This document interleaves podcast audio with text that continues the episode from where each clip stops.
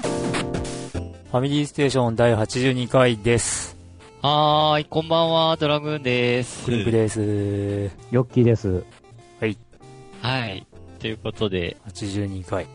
えーご無沙汰しております。まあ、ペースとしては、悪くないんだよね、と別にりあえず月1になってるので、うん。ええうんうん。かなと。えー、今日は2013年の9月22日。あ、まあ、東京の方では、あ、そっか、ゲゲーームムシショーョーか。などをやっていたりしていたかな、うん今日までうん、確か今日まで、うん。えーこれを聞いてる人、行った方も多分いると思います。うん。なんか情報あったら教えてください。なんか、お便りください。どん、なんかこう、どんなんだったよとか、え PS4、Xbox One プレイしたよとか、うん。まあ、いろいろあると思いますんで。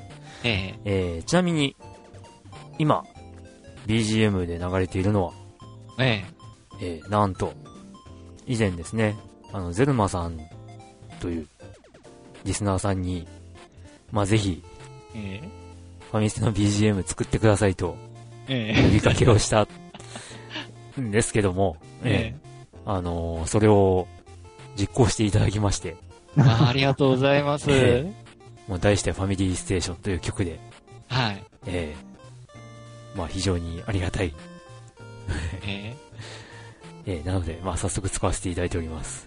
えはい。うんもう、オープニング曲聴いて、あれいつもの曲と違うと思った方いたと思いますが、うんそういうことです。はい。まあ、まあ、これでね、気持ちも新たに、はい。ファミリーステーション開始ということで、 えー今後ともよろしくお願いします。ということで、よろしくお願いします。では、まあ、久々の本編です。ははーい。はい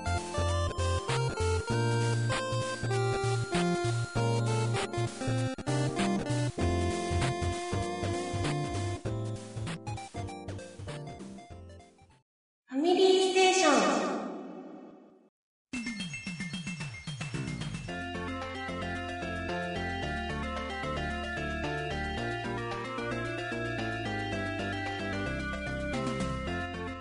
そんなわけで、ええー本編ですよ。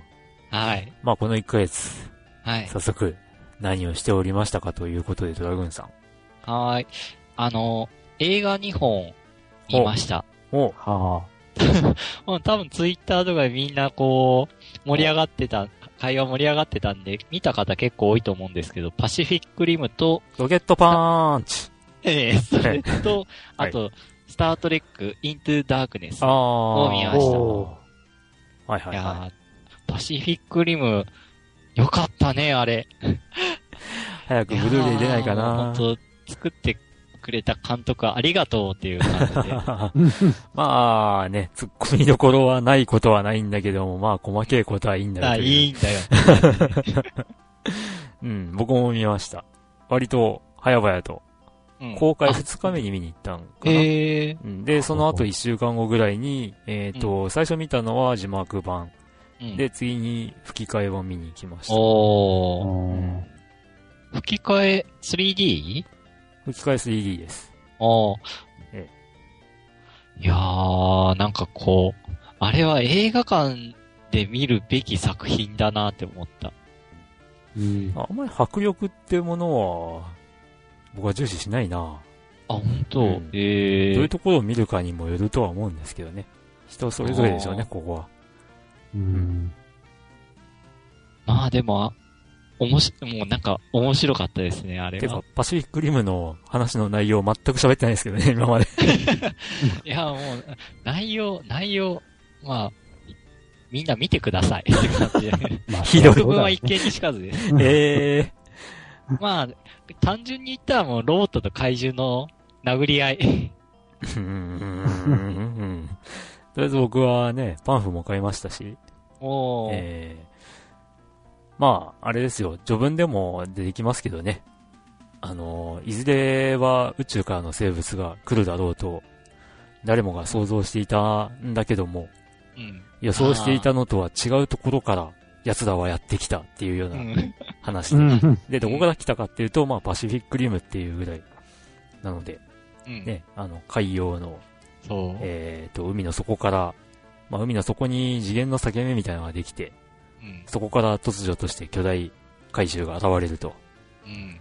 で、最初人類は普通に兵器で立ち向かって、まあ苦戦しつつも倒すんだけども、うんこれではいかんということで、あの、巨大生物には巨大兵器だろうと、うん。 ね、巨大ロボットを作りうん、対抗を始めるという、うん。まあそういう戦いが始まって、もう10年ぐらいうん。立ってるっていうところからのスタートっていうう。うん。ん。だからもう怪獣との戦いが当たり前みたいになっちゃってる世界観からのスタートっていうね。そうう。んまあ、本当男心くすぐるものがいっぱいあったなっていう。うんもうほんといろんなね、ポッドキャストでも言われてますけども、うんあのね、ロボットものとか怪獣映画とかのもうお約束をもう大体やり尽くしてくれちゃってるみたいな、そう。ね、なかなか熱い話で、うん。うん。ね、菊池凛子がね、あの片言の日本語を喋るとかね。あ うんあ、芦田愛菜ちゃんがううまかったなと思って。まあ泣いてるだけですけどね。うん、でもたそだれでもやっそれがぱすすごごいいねなと思って。うん。いや、あの、ね、なんかテレビ CM とか見てて、芦田愛菜ちゃんがやたらとこう、出てくるから、ああ、またなんか、ご両親系なのとか思っていたら、うんうんあの、芦田愛菜ちゃんの登場シーンはそう多くなく、うんうん。ちょうど良かった感じですよね。うん、で、まあ、泣いてるだけって言う言いましたけど、それでも、やっぱり、しっかりすごい演技で、うんうん。まあまあまあ、すごかったですね。あーえいやー、ーまあ、あと、ね、あのーまあ、大体、その巨大ロボットは、一人で操縦するには、精神的な負担がかかるので、まあ、二人乗ったりとかするわけなんですけど、まあね、あの、ちょいちょい、こう、片方の人が吹っ飛ばされたりとかうんあーするシーンが出るわけですけど、うん、まあ そういうところの絵面も結構衝撃的ですよね、あれはうね。ん。うん。いやーあの操縦の仕方見たとき G ガンダムを思い出したんだよね。うん、まあ、僕もそれは思わなくはなかったですね。あと、まあ、開始、えっと、5分ぐらい見た時点で、うん初めて見たとき、僕の心の中ではこう、こいつは最初からクライマックスだぜって思いま したね。ええ別の特撮の、うんまあ、セリフですけど。ええいやー、まあこれは、頭がこう合体するあたりはもうなんかマジンガー Z やなと、頭が合体する、マジンガー Z。あ、マジンガー Z は頭が合体するってわけじゃないか。頭、脳、脳、脳が合体するって感じだったんですけどね。パイルダーオンですね。うん。うん。まあ、まあ、あんまり多くは語らない方がいいのかなっていう気もしなくもないです けど、今話したのは本当に触りだし、うん。えーと頭の特に方の話だし。特に大きなネタバレってものもしていないはず。うん。まあ、芦田愛菜ちゃんのシーンはそう多くなかったぐらいですかね。あ の、ネタバレとしては、 ええまあね、もうそろそろやってない劇場うんが増えてきてるというか、もう、もうそろそろ公開終わってるのかなうん。なので、まあなんか11月だか12月にね、DVD になるとかならないとかって話もおーあるみたいなんですけど、まあ海外の方なのかなっていう気もしなくもないんで、なるほど。ああ、先に出るのは。まあぜひ見たことないっていう方はソフト化されたらうん。買うなり、買うなり、 買うなりして、ね見ていただいて、借りるっていう選択肢はないのうか。ん、買って。もう続編がね、予定されてるという話もあるので、うんあうん、本当かどうかわかんないけども。とりあえず、うん。あれかな、DVD 出たら、吹き替えの方を見てみます、僕、今度。ああ。うんなん DVD かというか、吹き替え、吹き替えの方結構声優陣、なんかこう、ツボを押さえてるらしいって聞いたんで、あの、ゆう、ゆう、ブルーレイにしちゃいなよ。 ブルーレイ、あ DVD じゃなくて。うんいそうだね、ブルーレイの方がいいね、やっぱ見るなら。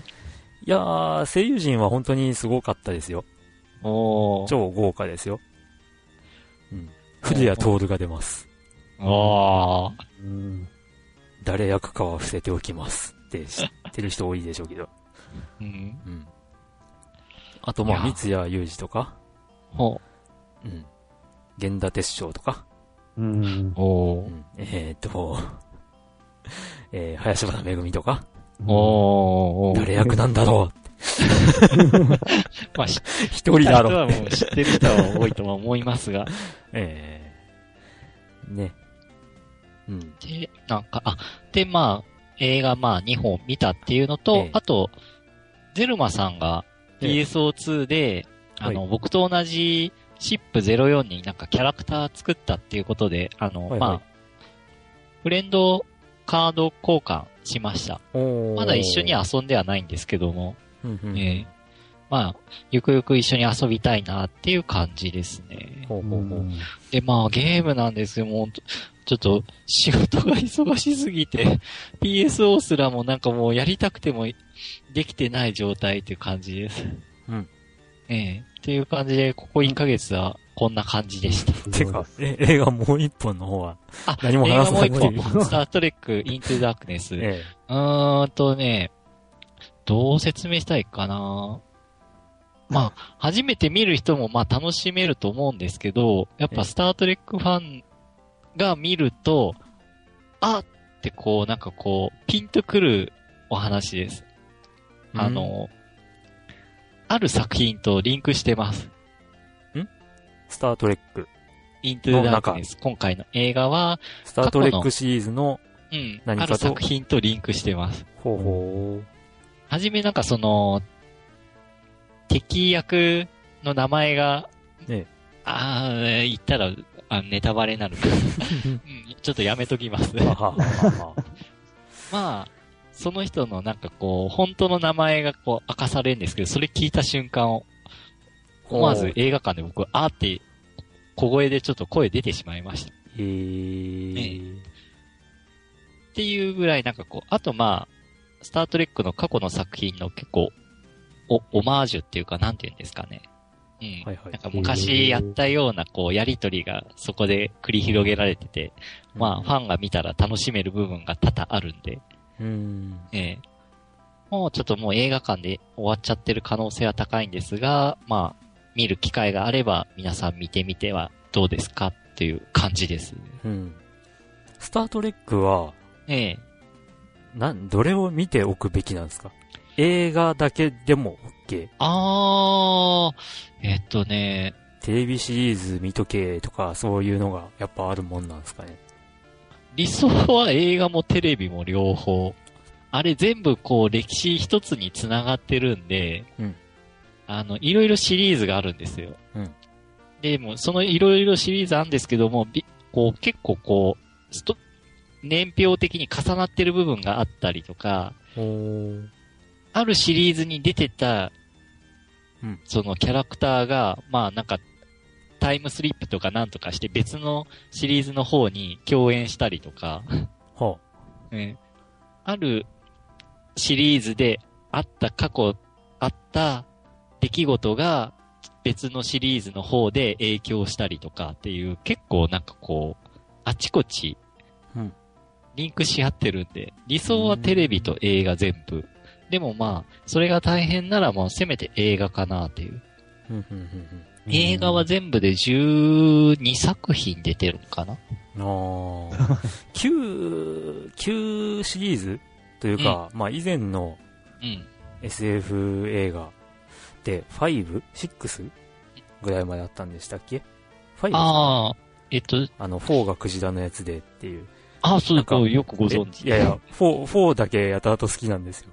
ええうん。あれは、スタートレック2、3、4って話が繋がってるんで、はあはあ。うん。4だけ見た、見て、ん ?2、3は見たことはいや、ぼんやりと見た覚えはあるんですけど、ちゃんと覚えてないんですよね。で、、あの、4もちゃんとは覚えてないんですけど、うんなんか、んなんか知らないんですけど、地球が舞台で、そうそうそう。で、あの、現代の地球が舞台で、うん。で、クジラを探すみたいな話だそうっそたうそうそうなーっていう記憶しか、まあ、あんまりないっちゃないんですけどう、。うんん。大体合ってる。 大体やって る。えでも、あれはなんか、話的には、スタートレック2から、こう、繋がってて、2、3、4っていう感じの流れで4に来てるとー、いう。えー、ううんいん。や、なんかいだからつか見返、見見返したいというか見直したいなと思ってたうんとこなんですけど,、ですけどね。見直すんだったら2からかな。ほうほで、まあ、初代スタートレックの役者たち出てる作品は、スタートレック6まで。う。ほうほう。 7が、名前変わって、ジェネレーションズって名前になって、あの、あー新しいはいはい。役者でのお話。えー、それが3作うんぐらい出てんかな ?3、4作かなうんうん。うん。で、そこで、まあ終わって、うん今、やってたあの、スタートレックイントゥダークネスは、うんその、初代の若かりし頃のお話あーん初代、あーの役者た。ちの若かりし頃のお話。だから、例えて言うなら、ススターウォーズエピソード1、2を今やってるみたいな感じかな。はいはいはいうーん。で、昔の初代のスタートレック1から6が、スターウォーズで言うところのエピソード4から6うん。はあ。に当たるっていう、っうんうんうんうん。ていう感じで。えー、え、じゃあまあとりあえずは映画版だけでもうん。わかんなくはないよっ映て画版感じ見と。けばうん。えー、で、その映画見てると、うん。あの、テレビシリーズで出てた人が、なんか偉くなって登場してたりとか、あーそういうなんかこう、スペシャルゲスト的に出てたりするんで、はあはあはあ。まあ、テレビ版も見てると、より楽し楽しみみでる。。うん。はい。なるほど。ということで私は以上です。はい。じゃあまあ、クリンクの近況ですけども、うん。うーんと、まあ前回の収録からは、何してたかなと。まあ、普段は、特に、まあパシフィックリムを2回見に行ったぐらいほうほうほう。かなおーというとこですけども、えー、あとはゲーム関係は、あーあと、地球防衛軍はクリアしたっていうのは前回話したっけな。したような気がする。そうでしたっけ。うん、えーと、とりあえず、あの、地球防衛軍4をうん。買う予定はなかったんですよ。ほうほうん。でも、まあ、なんかすごい盛り上がってるし。で、こう、品切れって言ってるさなかに、大分の某お店に、ポーンとあったんで、う。ほうほうね、買っとくべきかなーっていうことで買ったっていう流れがあったんですけど、うんあの、なぜ買わ買うつもりなかったかっていうと、えっ、と、8月の末に出るゲームを待っていたからで、で、それが、 ジョジョジョジョね。の、うん、おオールスターバトル。うん。まあ、買いまして。いや、まあ、なんかいろいろ言いたいことがある人は多いでしょうけど、うん。ほジョジョオールスターバトルは悪くないんですよね、そんなに。なんかすんごい某ネット通販の、あのーレビューではボロクソになってますけど、う あ、そうなの。うん、なってんですけど、なんかね、格闘ゲームとして破綻してるとかね、なんかいろいろもう課金要素がなんだらかんだらとかね、う本ー当んにいろいろそんなこと言われてるのよ。まあね、あの、期待しすぎちゃダメだっていう話 で、もともと。もう作ってるところがあって。いやいや、そういうとこじゃなくってさ、やっぱりキャラゲーはキャラゲーよ。で、あ僕は発売直前とかにもツイッターでまあツイートしてたんだけど、あの、なんていうのバランスとか度外視して、もうお祭りゲーなんだから、こう、キャラらしさとかが出てたらそれでいいんじゃないっていう感じで待ってたわけですよ。うん。だから、まあね、永久コンボがあろうが ね。うん。あの、キャラによって、こう、なんかすごい相性が、あの、あったりとかするのは、まあ当然でしょうって。いいんじゃないっていう。永久コンボとか、意味嫌うんなら、やんなきゃいいだけの話だしう。ん。うん。うんっていう感じでもあるわけね。まあ、さすがになんか、大会はできなさそうだよ。 まあね。ただね、やっぱ期待はやっぱり売るためには煽らなきゃいけないっていう、ね、宣伝、売る側としては宣伝をまあよくしようとするわけじゃん。うん。ううんん。で、まあそれを見てみんな期待するわけなんだけど、まあやっぱり過度の期待を煽ったのもやっぱり売り方の失敗といえば失敗なのかなっていう気もしなくもないんですけど、うん、ただね、ファミ通が40点満点とか出しちゃってるんですよね、クレクロスレビューで。えーこう言ってはなんですけど、まあ、どちらかというと、ジョジョの、ね、えっ、と、用語派なんですけど、40点満点はねえわっていう。それは別にファミ通こき下ろしてるだけだから別にいいじゃん。まあ、せいぜい6、7点ぐらいかなっていう。平均うん、そのぐらいのゲームですよ。え、低いかなそれはファミ通が悪いよ。うん、だからファミ通が10点、全員10点出してってるっていうのでも、 あうん、そこはやっぱりファミ通は責められるべきだと思うし。うん、で、えっ、と、まあ、ほとんどの人が、あの、なんていうのうーん、批判してる人のほとんどの言い分が、なんていうのフルプライスなのに、うん。課金要素が入、課金しないと、こう快適にできないゲームシステムが入ってるのはどういうことだっていう言い方なあ。のね。でも。ね、あのー、例えばなんだけど、うん。えっ、と、バーチャロンとかで、で、エンジェラン使いたいけど、最初選べなくて、うん。で、課金しなきゃまともに遊べないゲームシステムをやらないと、ロックが解除されませんとかだったら、うん。ふざけんなこに野郎ですよ。でも、あのー普通にストーリーモード全部クリアしたら、あのー最初から使えますよ、使え、使えますよって発表されてるキャラは全部使えるようになるわけですよ。うん。じゃあ、課金が必要っていうか、課金が出てくるモードで何が手に入るかって言ったら、うんえー、勝利ポーズが増えるとか、あー勝利の。セリフが増えるとか、うんまあ衣装が増えるとかなわけですよ。うん。それをどこまで欲しがる人がいるのかなっていうああ。ところだったりするんですよね。うん。あの、キャンペーンモードっていうのはどういうのなのあれ。だからそよのくキ言わャンれてペーるンモードっていうのが、あの、一人用なんだけど、オンラインに接続しなきゃいけなくて、うん。で、えーっと、ランダムで敵が、えー決まって、うん。で、そのランダムで決まる敵の中に、まあ、ボスって言われるのがうん。何体かいて、で、まあそのボスを倒すと、その、ランダムで、えーセリフが増えたり、衣装が増えたりってういうよん。うになってて、うん。で、1回の対戦で、えっ、と、その、それぞれボスにうん決められてるヒットポイントみたいなのがあって、うん。で、1回倒すと、まああの、まあ、ゲージ、行動ゲージをより多く使うことで、えっ、と、ヒットポイントを減らす量を増やせるんだけど、うん。まあそのヒットポイントがゼロになった時点でそのボスを倒したよ。で、えーまたランダムで衣装とかもらえるよっていう、ほそういう感じなわけね。う。うん。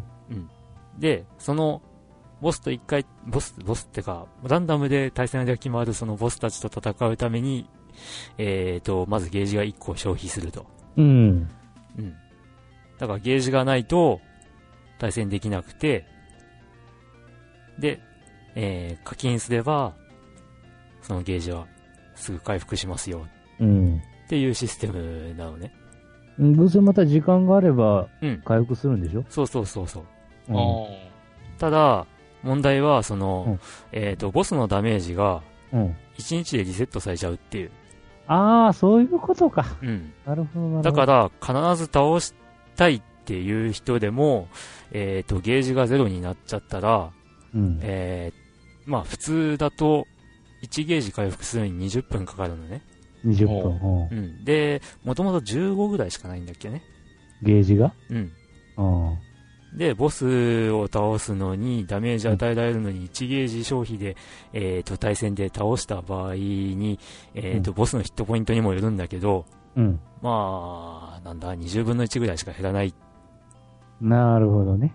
ていうことなわけね。 1日かかっても倒せるかどうかわかんないわけうだ。ん。だから、まあ、しかもね、ランダムで決定するから、うん。あの、必ずそのボスが出てくるとも限らない。っていうことで、あの、課金させる気満々じゃねえか。ふざけんなーって言ってる人が多いわけなんだけど、うん。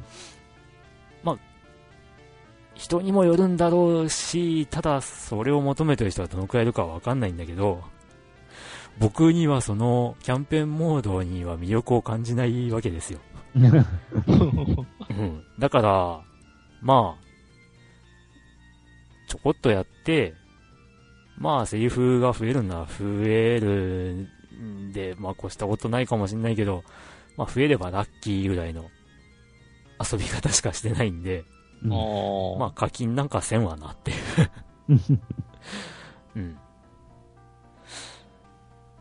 そこを取り上げてそんなにこう、課金システムクソだなんだって言って1点とかっていう評価を簡単に出すのはいかがなものかなとは思うとうんいうところですね。ただ満点はない。あー ファミ通の。うん。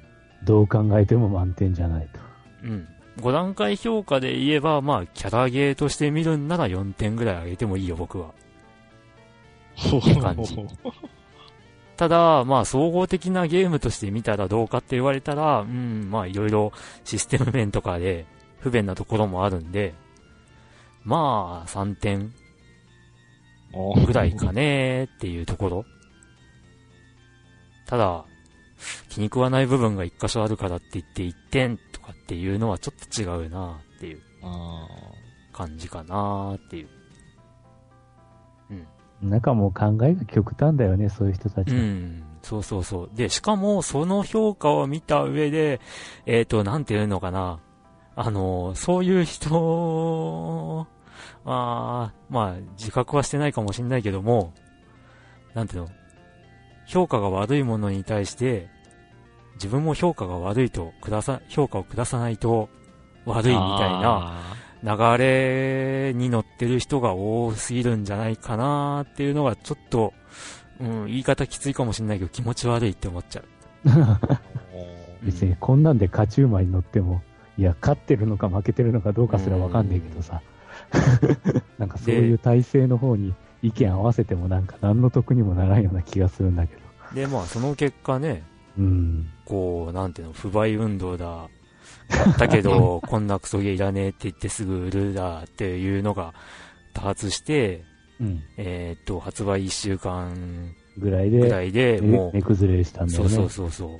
へーで、、今は新品で、某ゲオさんでうん。 3500円ぐらいで買える。うんえ。半額ぐらいかな。あ半額以下だね。半額以下確か。8000いくらかするからね。高えなしかしそれで言うとね、確かに。うーん。フルプライスが何ををフルプライスというのかようわからんけれども、まーあ、まあ、安くはないかな。他のゲームと比べたらね。うん。まあ、ただね、原作読んでるし、うん。えーっと、原作が好きであれば、うん。まあ、本当に、戦闘シーンの動きとかは、おー、すごいすごいっていう。うん感じへーにはなる。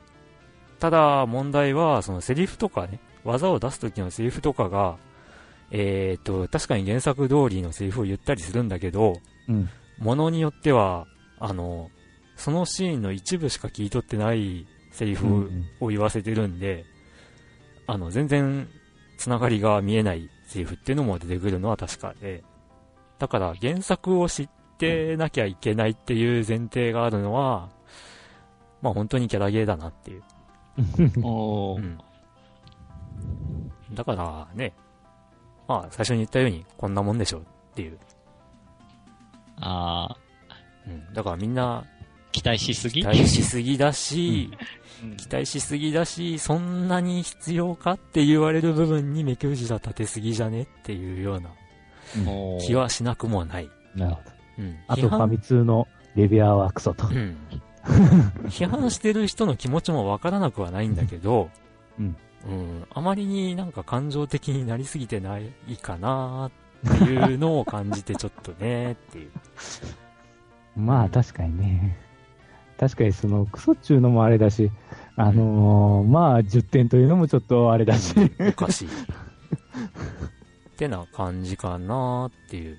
ゲームとしてはそうですね。うん、実際にね、オンラインで、ね、スカイプとかつないで遊んでみたんですよね。おーで、やっぱジョジョ好き同士で買ってるんで、ゲラゲラ笑いながら、ワムーとかなんだよとか言いなが ら、あのね、やるとやっぱ楽しかったりするわけで。うん。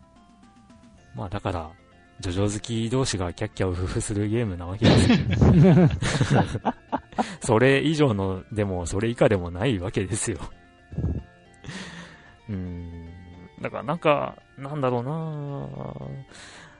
うーん、課金要素とか、うーん、許してはいけないとか言ってる人もいるけども、うん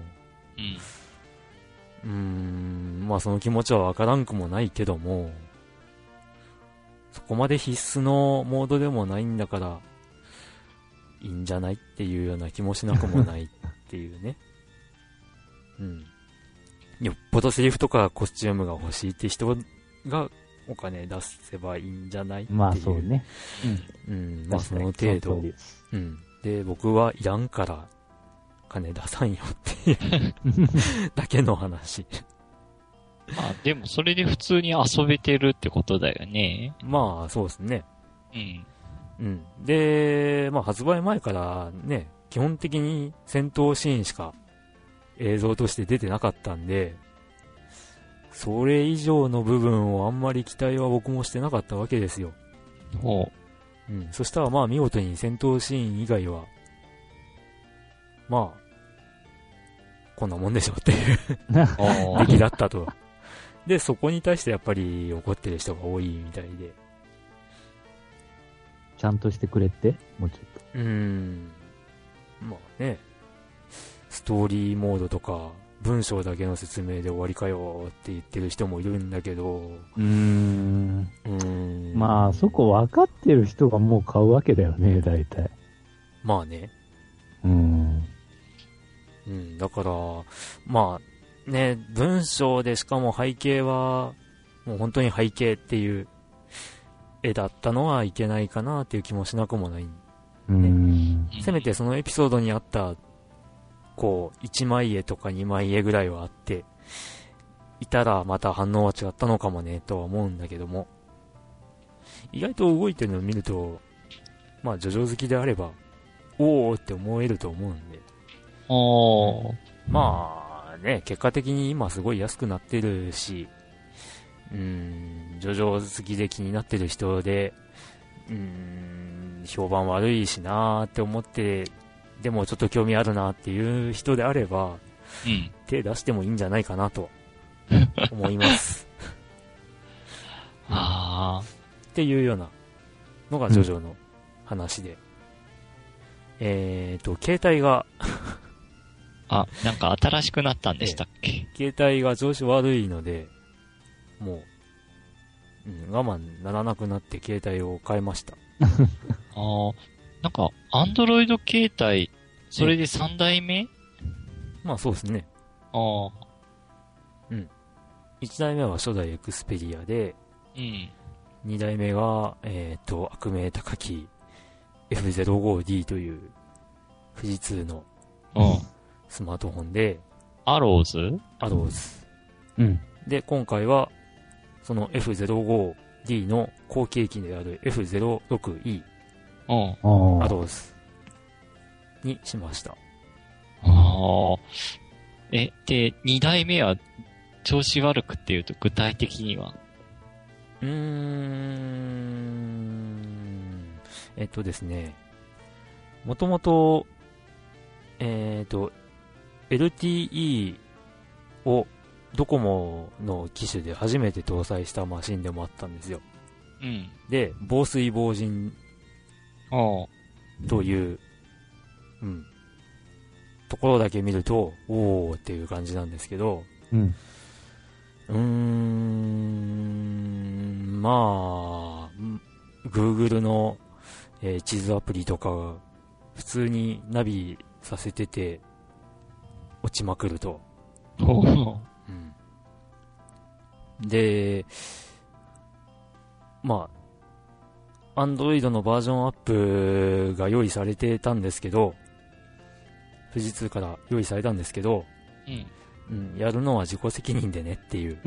あ で、バージョンアップさせると確かに動きは良くなって、あ。うん。うん、まあ安定もしたんですけど、まあある日ね、また同じようにバージョンアップがあったんで、うんバージョンアップさせてみて、で、しばらく普通に使えてたのが、急にタッチが効かなくなり、あら。で、電源落としてみて、再起動してみたら画面がつかず、うん。で も、なんかメールとかは受信してたり、えその、 ランプで、ランプがピカピカ光るんで、あ受信したってのはわかるんだけど、えーっと、画面が映らないので、うん。わからない。で、えー家の電話で電話をかけてみたら、着信はするんだけど、うん。画面は出ないし、タッチもできないので、うん。出ることもできないっていう状態になって、うわで、ドコモショップに行ったら、本体丸ごと交換あ。あうん交換してくれしたてのくれたんですよ。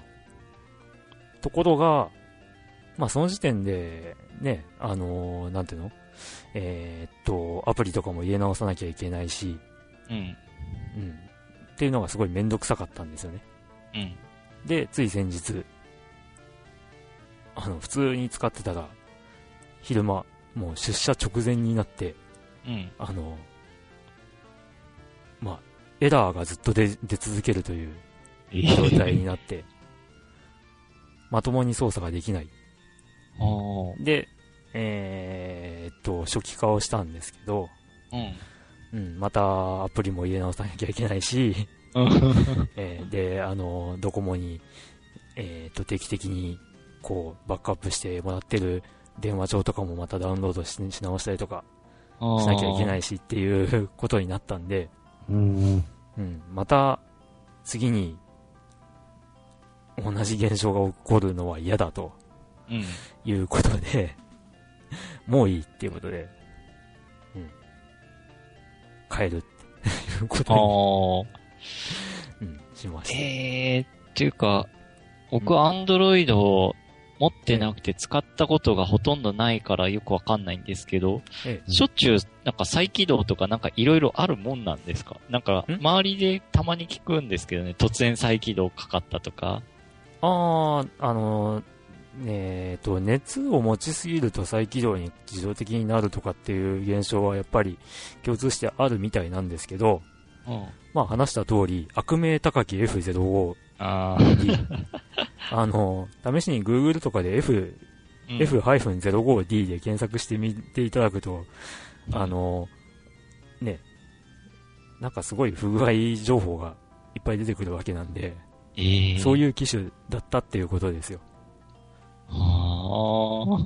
あでちなみに、ね、あの、Nexus 7持ってますし、これ Android なんですよね。あ。うん。全然そういう不具合ないですからね。ああ、ネクサスの方は。ええ、ああ。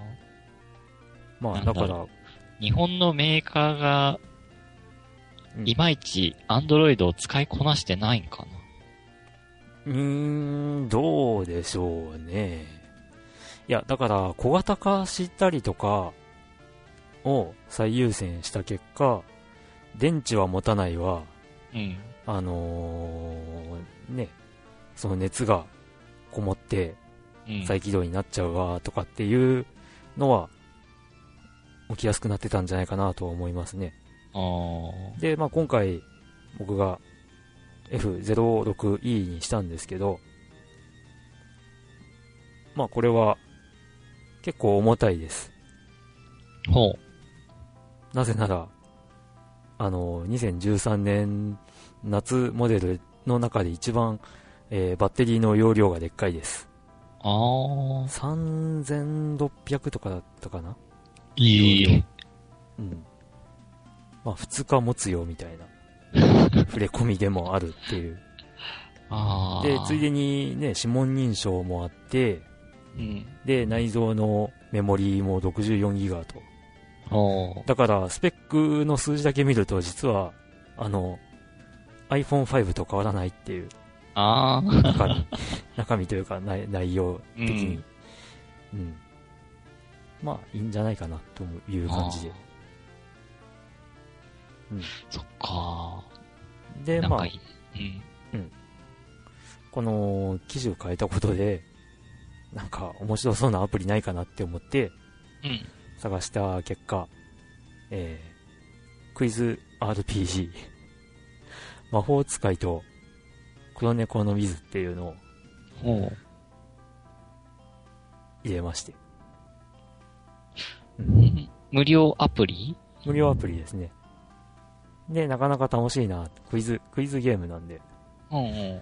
まあ、パズドラ知ってる人に言えば、まあ、パズドラのパズル部分がクイズになりましたって感じなんですけど。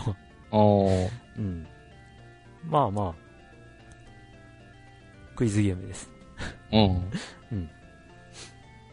まあ、あと、ポケットラリーっていうレースゲームへえ。があり、ありますんで、まあ、これがなかなか面白いですよ。ってな感じでああ。なんかいろいろ携やっ帯て、ます。スマホでなんか苦労してきたって感じですね。うん、まあ、スマホで苦労したというよりかは、エクスペリアは何がダメだったかって、まあ、あの、電池の持ちが良くなかったっていうあ初代は。うん。で、二代目が、まあ、いわくありなうんマシンだったっていう、そんなもんですよ。まあ僕はこんなもんすかね。あー。はい。じゃあ続いて。私ですかはい。えーっと、私は、えーっと、そうですね、スカイリムをやっとったんですけど、うん。結局今月に入ってから艦隊コレクションに手を出して、うん。そっちの方がメインになりました。うんゲームって言ったらそれぐらいよね。ほほほほ もう 3DS も当たってないし、女神転生4終うんわってからは、モンハンはもともと興味がない。うん。カンコレについてはどうなのよ。普通に、うん普通にまあ、なんちゅうか。まあ、あの、基本的にはやっぱりその、なんていうか、あのー船手に入れて、うんあのー海域をクリアしていくっていう、それぐらいだけのゲームだけど。船を手に入れるってのはうん、結局その、うん最初は一隻なんだけど、うん。それでから、その、例えばあの、物資が、その、勝手に時間で増えていくけどさ、ほう。それを使って、あのー、ドックで建船を建造したりとか、うん。あとはその船がある程度揃ったら、その海域に出て行って、うん敵と戦って、うんで、あの、ドロップをもらうとか。ああ、そういうのがあるんだ。そうそうそうそうそああ、いや、あのー資源が増えてとかっていうのは若干、う。ブラザうー三国志っぽいかなと思ったんだけん、ど。ああ、資源はもう勝手に増えていくけどね。ああとはその、例えばその遠征って言ってから、別にあの敵と直接戦うわけじゃないけれどもう、ん。艦隊はあの他のところに派遣してから物資を持ってくるとか、そういう任務はあるけえー。ど、それはまあ補助の任務でね。ほうほうほうほう。うんえ、で、なんか、工場ランクを上げるとかそういうのはあんのうんいやそういう、のはそないれはない。あの、うん結局、物資が揃ってれば、うん、よりいい戦艦が作れるみたそいうな。そうそう。そんな感物じ。資をその、結局その作るときにさ、4つの種類の物資をどれだけ使いますかっていうのをああ設定するわけ。で、ほうこの、結局その物資のそのバランスとか量とかで、うんあの、何ができるかは、ある程度決まるんだけど、そこには運が絡むと。うーん。うん。あとは武器もそうかな。兵装か。装備品を、そういう風にまた同じように作ることができる。ほうほう4つの物資を使って。で、戦闘というか、うん。戦、戦闘、んミッション、うまあ戦闘ちゅうか、うん、戦闘ですね。ってのは、うん。えー、何艦の配置かなんか決めて、行ってこう、行まあっ、て、えっと、い一つの艦隊に6隻までうん所属できるので、ただし、あの、かぶりはダメね。うん、はうい。ん、かぶりはダメ。んで、それで、あの、海域に繰り出すと、うんあ、の、まずあの、戦略マップみたいなのが出てきて、うん。でから、えっ、と、それに沿って進んでいくわけね。道うが。ん道が何何個かも、あの、枝分かれしてて。で、枝分かれしてるとこでは、その羅針盤というのが出てきて、うんあの、方向を決めるわけ、パッと。うん一見ランダムに見えるけど、あの、実はそうでもなかったりするんだよね、これが。うんうん。ううんん。それでから行った先に、まあ、物資があれば物資が手に入って、うで、ん敵がおれば敵と戦ってという。うんうんうん。で、その海、あの、一つ一つの海域にはボス、ボス艦隊が、せあの、いる場所があって、そこに、うんその、例えば羅針盤とあれとかで行けて、で、そのボスを倒せば次の海域がアンロックされるというんう。うん。ただ、それを繰り返していくだけのゲームですけど。うんうん。ただ、かなりその、その、最初は結構サクサク進むんだけれども、うんあの、かなり難所のとことかは、その、やっぱりその戦艦とか、いい監修のやつをいくつか揃えて、しかもレベルも結構上げてっていう風にしないと結構突破できないというほほーその微妙なゲームバランスがあって。ほううん。なるほどねそれにヨッキー先生は今すっかりハマっているとおーなんです。えで今のところなんかそのシナリオ的なものってどのくらいまであるとかっ えていうのーはっと、今のところは、えーっと、うんあのー新しい地域、5, 5つ目の地域がうんちょっと追加されたけれども、うんまだそこまでは遠いね。 うーん1の ,1 の1とか1の2とかうん言われてるけど、大体、えっと、あの、なんちゅうか、一つの地域に4つマップがあって、もうという感じで進んでいってるので、じゃあラスとラストは8の4だね84 そうかもしれない。かもしれないうんなるほどへだけど、2の4ってところをクリアするのがまず相当難しいからね。えうん。そこが山場なんだそう、とりあえず山場ね。うんそこをクリアするのが、まあ相当、うん、時間がかかるというか。ほほーまあ、なんつうか。うんそんなにまあ木をてらったようなゲームでもないしね。ゲーム的には。そんなとこですね。なんか、次の月に新型のビータっていうかなんかうん画面を液晶にしたビータが見えてるみたいですけどうん、なんか当分用なしのようなき感じが。ああ、なんか、そういえば新型ビータと、なんか、あのーボックスタイプのビータも出るんでしたっけあの、テレビにつなぐテタレイビプ。みたいな、なんかね、うん、そうそうそう。よくわからんけど。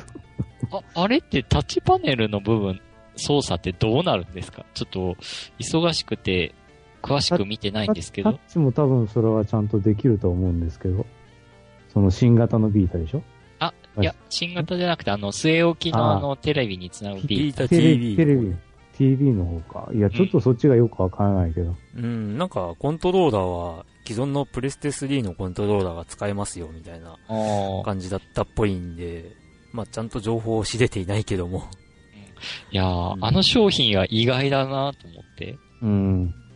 うんこう来たかと思って。あー新型ビータちょっと気になるなあ、そうですか。それだったらまあまた後日。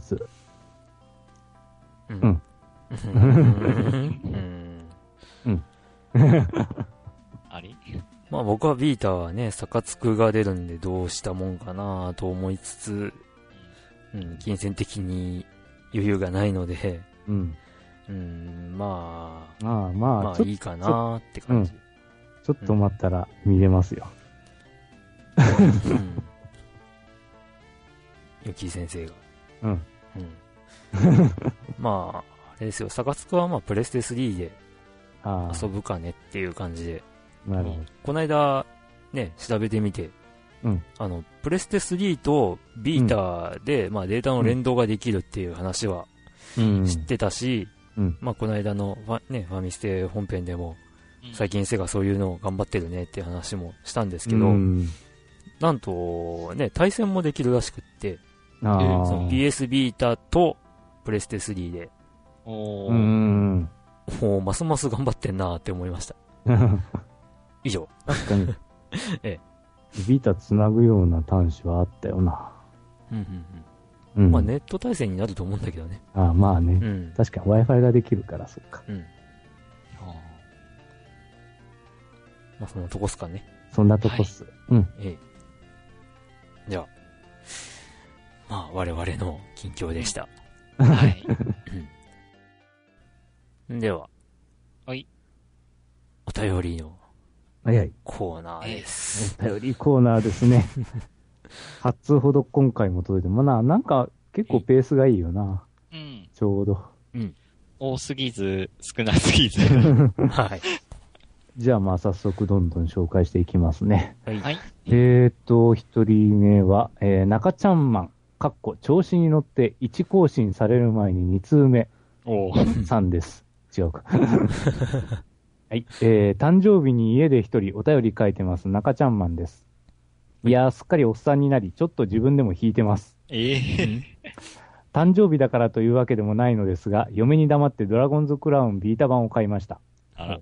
そのため、ゲームボーイカラーのドラクエ1、2のクリアは保留です。うん発売前から PV を見て気にかけていたゲームだったのですが、結構好評なようで、職場近くのゲーム屋行っても売り切れ。うん家に帰り、地元のゲーム屋にバイクを走らせて、ラスイチをゲットしました。おー 2D 横スクロールでも十分面白いゲームってあるもんです。うん細かく書くと長くなるので、なるべく短めに。中ちゃんマン的方程式。ゴールデンアックス、プラス、PSO2、プラス、たけしの挑戦状イコールドラゴンズクラウン。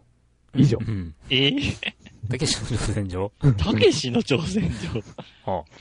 これ絶対試験に出ます。あさて、誕生日ですし、ガリガリ君でも食べながら、YouTube でスパ4の動画でも見ます。すんずれしました。ありがとうございまあすりが。とうございます。ありがとうございます。ええーー調子に乗って1更新される前に2通目って書かれてるんですけども、うん。うん。えー、まあ、配信前にいただいたんですが、収録後だったんで、そうそうそう。という感じなんですけどもね。えーはい。あーこの方程式がすっごい気にな ります。PSO2 が混じりつつ、たけしの挑戦状。うん。どんたなけ要しの挑どこの戦要状。素を取ってくるもうむ、ね難しいってこと以前、以前、たけしの挑戦状って何気にオープンワールドだよねって話をした覚えがあるんですけど、 そ、そ、そのでこれが来てるのかないや、わかんないですけど、オープンワールド。それだけなんか行き来するのに自由度があったりするのかなわかんないんですけど。確かにね、自由度という面では、本当タキシの挑戦状ってすごかったな。うんえー、ドラゴンズクラウンは、ぜひとも一度は触れておきたいゲームではありますね。あーおうーん、うん。誕生日。誕生日。ええ。まあ年僕と、齢的にうちらと近かったっけいや確か僕とヨッキーと同じはずあーですよ。うんいや、もうみんないいおっさんですよ。うん。そうですよ。うんもう疲れが取れなくてね。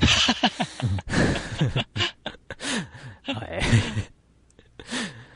い。いやー死者誤入したらもう40かとか思うと。 うんうん。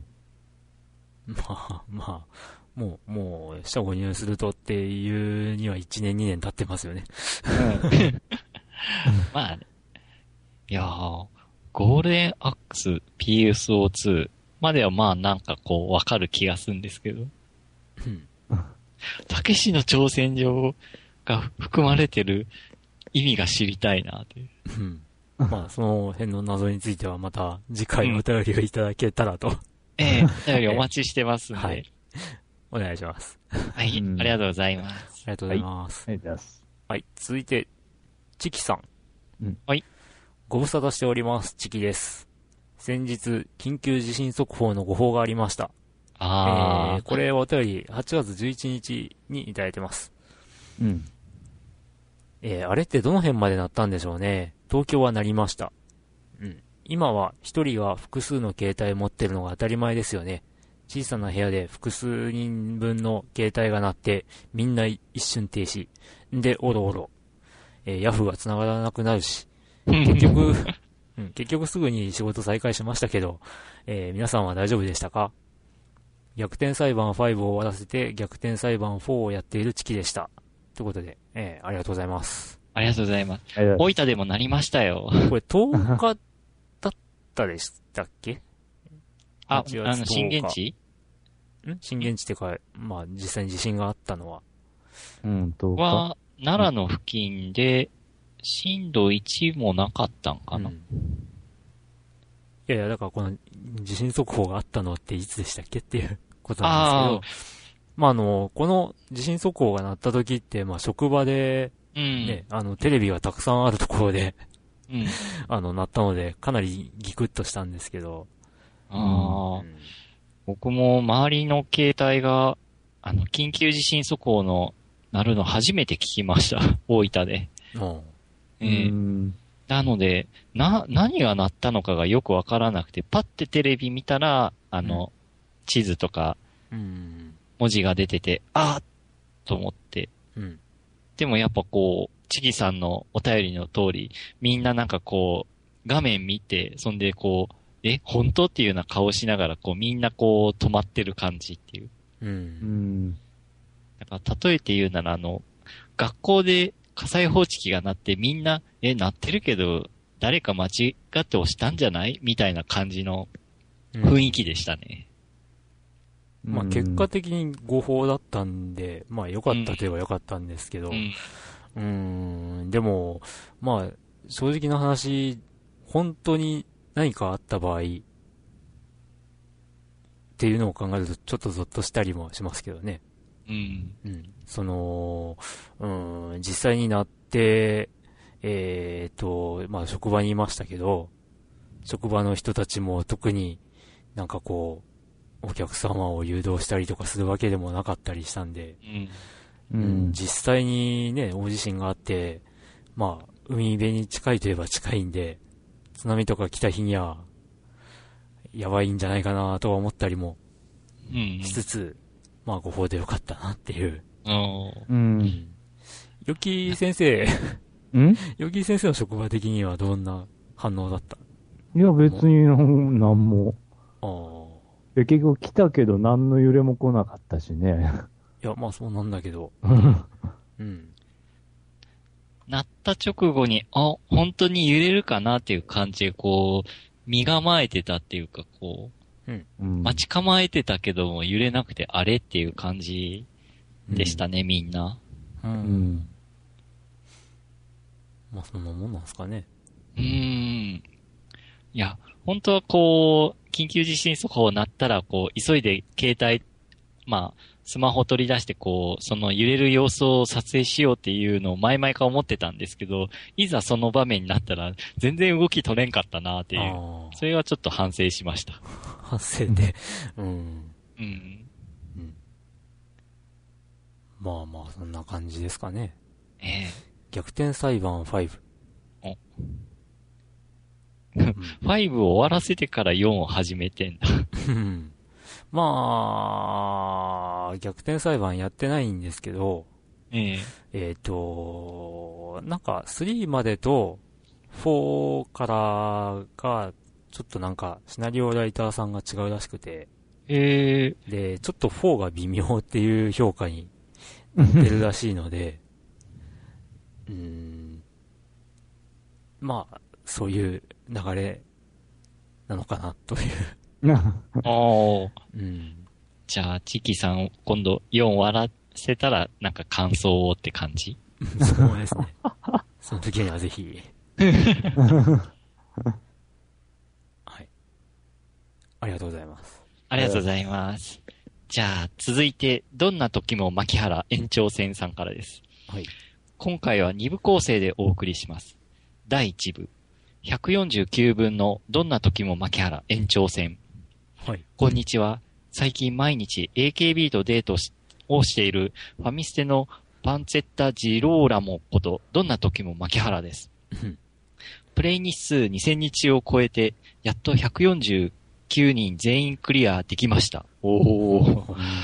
マリコ様の単押しが500日超えたところで、篠田マリコへの素晴らしい愛情を垣間見ましたというメッセージが出ました。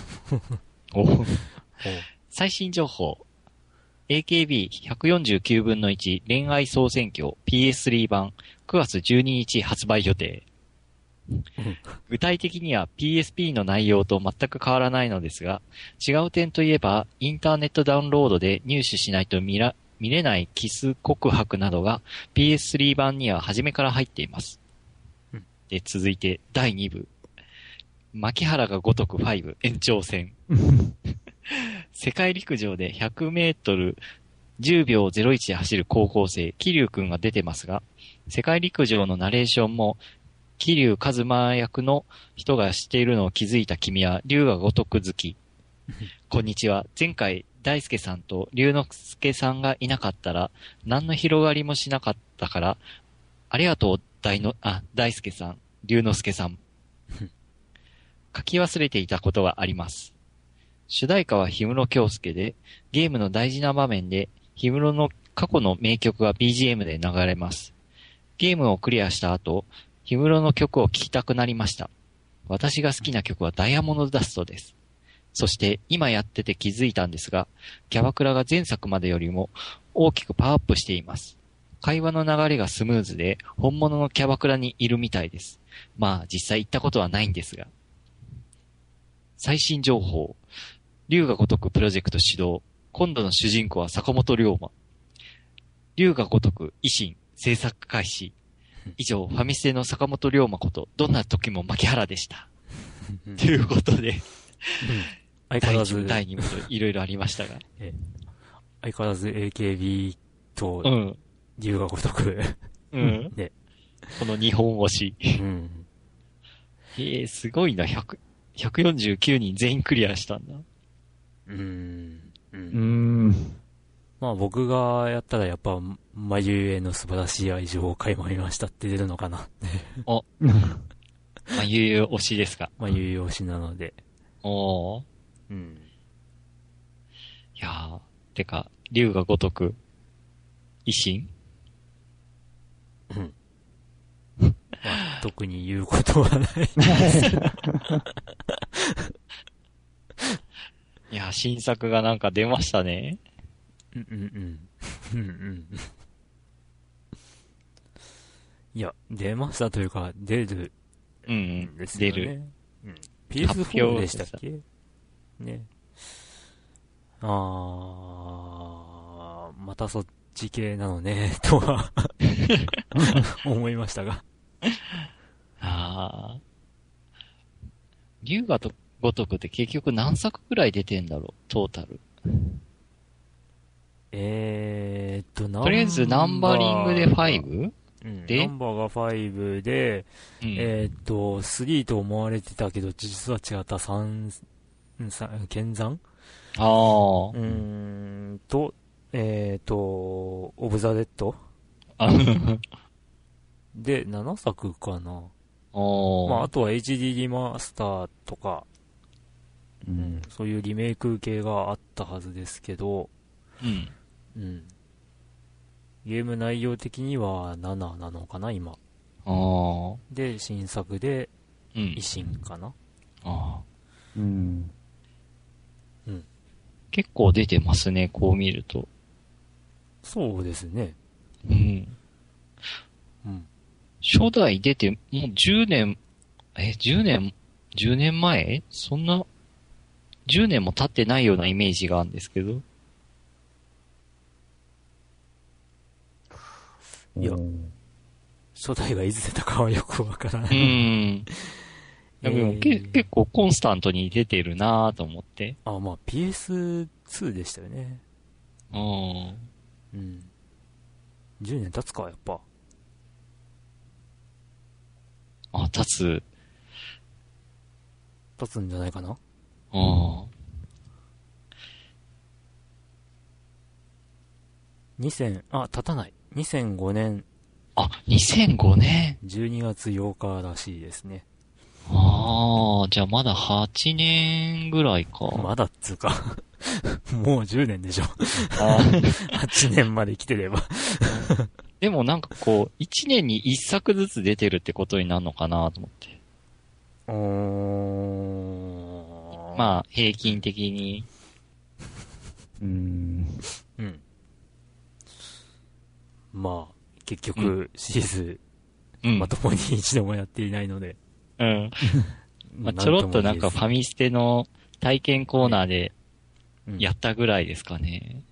第十何回かで、えええでは、竜が如くをやりますって言って、え。えで、音が途切れて、え。うん。エンディングテーマが流れ出すと いう。っ結局、お蔵入りになったという。ていうことはありましたがう。ん。あれは、なんか結局、何も盛り上がりがなくて、使うところがなくてそうなっちゃったんでしたっけいや、前も話しましたけど、ええあの、セーブポイント、最初から始めてセーブポイントまでが長すぎるっていう。ああ、普通にやっててなんか1時間ぐらいになっちゃったんで、うん。これはダメだって、うん。やめたってことで、ええ、そういう思い出のある作品です。 思い出あるのかな、これ。はい。牧原さん、ありがとうございます。ありがとうございます。はい。えーっと、次はケリーさんですかね。はい。はい。えーっと、ケリーさんのお便りです。えー皆さんこんばんは。えー逆転裁判5なのですが、買ったものの、なかなか先に進める気が起きず、どうしたものかと悩んでおります。うん今作からアニメが導入されて、声は誰かわかりませんが、以前の作品よりたくさん喋るようになりました。お待った意義ありという声の人も変わっちゃいました。その違和感になじまず、とりあえず、えー第一章をクリアしましたが、なんだかなーって気分に陥って、先に進む気になれず放置しています。あら、結局、逆転裁判シリーズは1、2、3が一番面白かったっていうことさ、と友達が言っていましたが、僕も同感だな。そんな逆転裁判5の感想でした。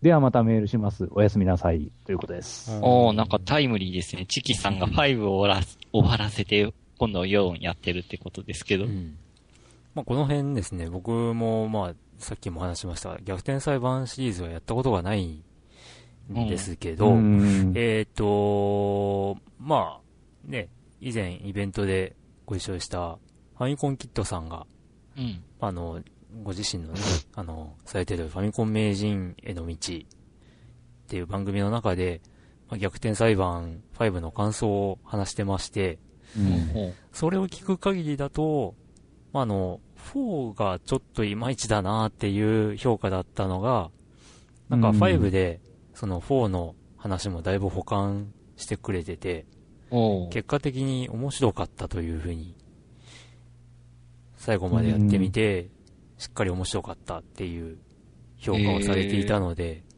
うんまあしっかり進めていくと面白くなってくるのかもしれないですよ、ケリーさんということ で。うんまあわかんないですけどね。あーやったことがないので。 で、うん。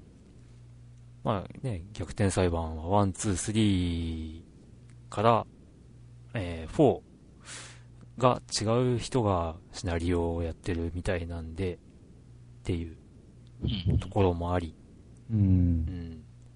で、3と4、3から4で何年か経過してるって話になってたのかな4から5もまただいぶ時間が経ってるみたいな話だったと思うんで、うんえっ、と、なんか、最初の主人公のなるほどくんが、 30何歳かになってるみたい な、ような話もちらっと耳にしたんで、うん、う、うーん、不確かな情報ですよ。うん。 うん。なので、まあ、声が変わったりとかするのも、まあ、致し方のない部分かもしれないと思っていただける と、いいのかもしれないです。うん。成成長したからというか。えいやー逆転裁判の、あの、パッケージの絵絵とか、まあ、見ると、ええ僕はあ、あのゲームを思い出すんですよね。あの、私立ジャスティス学園。えあーっていう格ゲーはいはいはいはい。ええ確かに同じ人ですよね、書いてる人って。あ、あー多分同じ人なんですかね。うん、と、なんか、思ってたんですけど。うん。いや、確かに、うん似ているというか、うん同じ。人なのかもしれないんですけど。ううんうんん。うん。そうですね。うん。いやーそのゲームもなんか、実際にはプレイしたことないけども、熱いゲームだった、熱い格闘ゲームだったなーと思って。うんそうですね。これ、や、プレイしたことある人って、いないジ ヨャステッィスキー・クリンク。ジャスティス学園は、うん。えー、アーケードでちょらっと触ったぐらいかなっていう。あうん、特に、詳しくは触らず。ー。うんうん。うん友達何にも知らないな。うん、友達がプレステ版買ってたとは思うんですけど、おー。そこまでやらなかったな、確かに。あの、ジャスティス学園が出てた頃って結構あの、3D ポリゴン描写うのん格闘ゲームがゴロゴロ出てて、うん。うんどれが面白いのかみたいな、いいよそういう話というかですね、なんかどれを遊べばいいのかみたいなあー。状況になってたりしたんで、うんうんそういうところでちょっと、あんまり遊ばれなかった、僕の周りでは遊ばれなかったあー。うん中の一つって感じですね。そっか。あ、でもそっか。1997年か、出たのが。うん。確かに、この頃結構、ポリゴンの格ゲーの流行りでしたよね。うん。そっ か。まあ、そんなです。鉄拳だったり、うん。サイキックフォースもこのあたりかな。ああ、うん、多分、流れ的にはその、あたりですよね。うん。サイキックフォースも結構流行ってたなぁと思って。うんうんうんうん。対等ですよ、対等。タイトはい、ル。と。たけしの挑戦状の対等ですよ。そっか、この時期にレイストームも出たんかな。 あー、レイストームは時期いつぐらいでしたっけね。だいたいこの前後ぐらいだった気がする。ちななんみか、に、ウィキペディアさんの1997年うん。のアーケードゲームの項では、うん。えービートマニアが稼働開始、はぁ え、初代。みたいですよ。え電車で GO が稼働開始、あー、ということらしいですよ。あー、すっごいゲーセン通ってた頃やなうん大学の時。家庭用ゲームでは、えーっと、ドラクエ7、ええ FF7、あえーっと、あ、ドラクエ7の開発を発表。ー、あ、発表。 FF7 が発売。あーあ、そうか、FF7 が発売ってことは、FF7 が出る直前にデイストーム出てるはずなんで、あー、じゃあ、もうちょい前で。ですね。多分。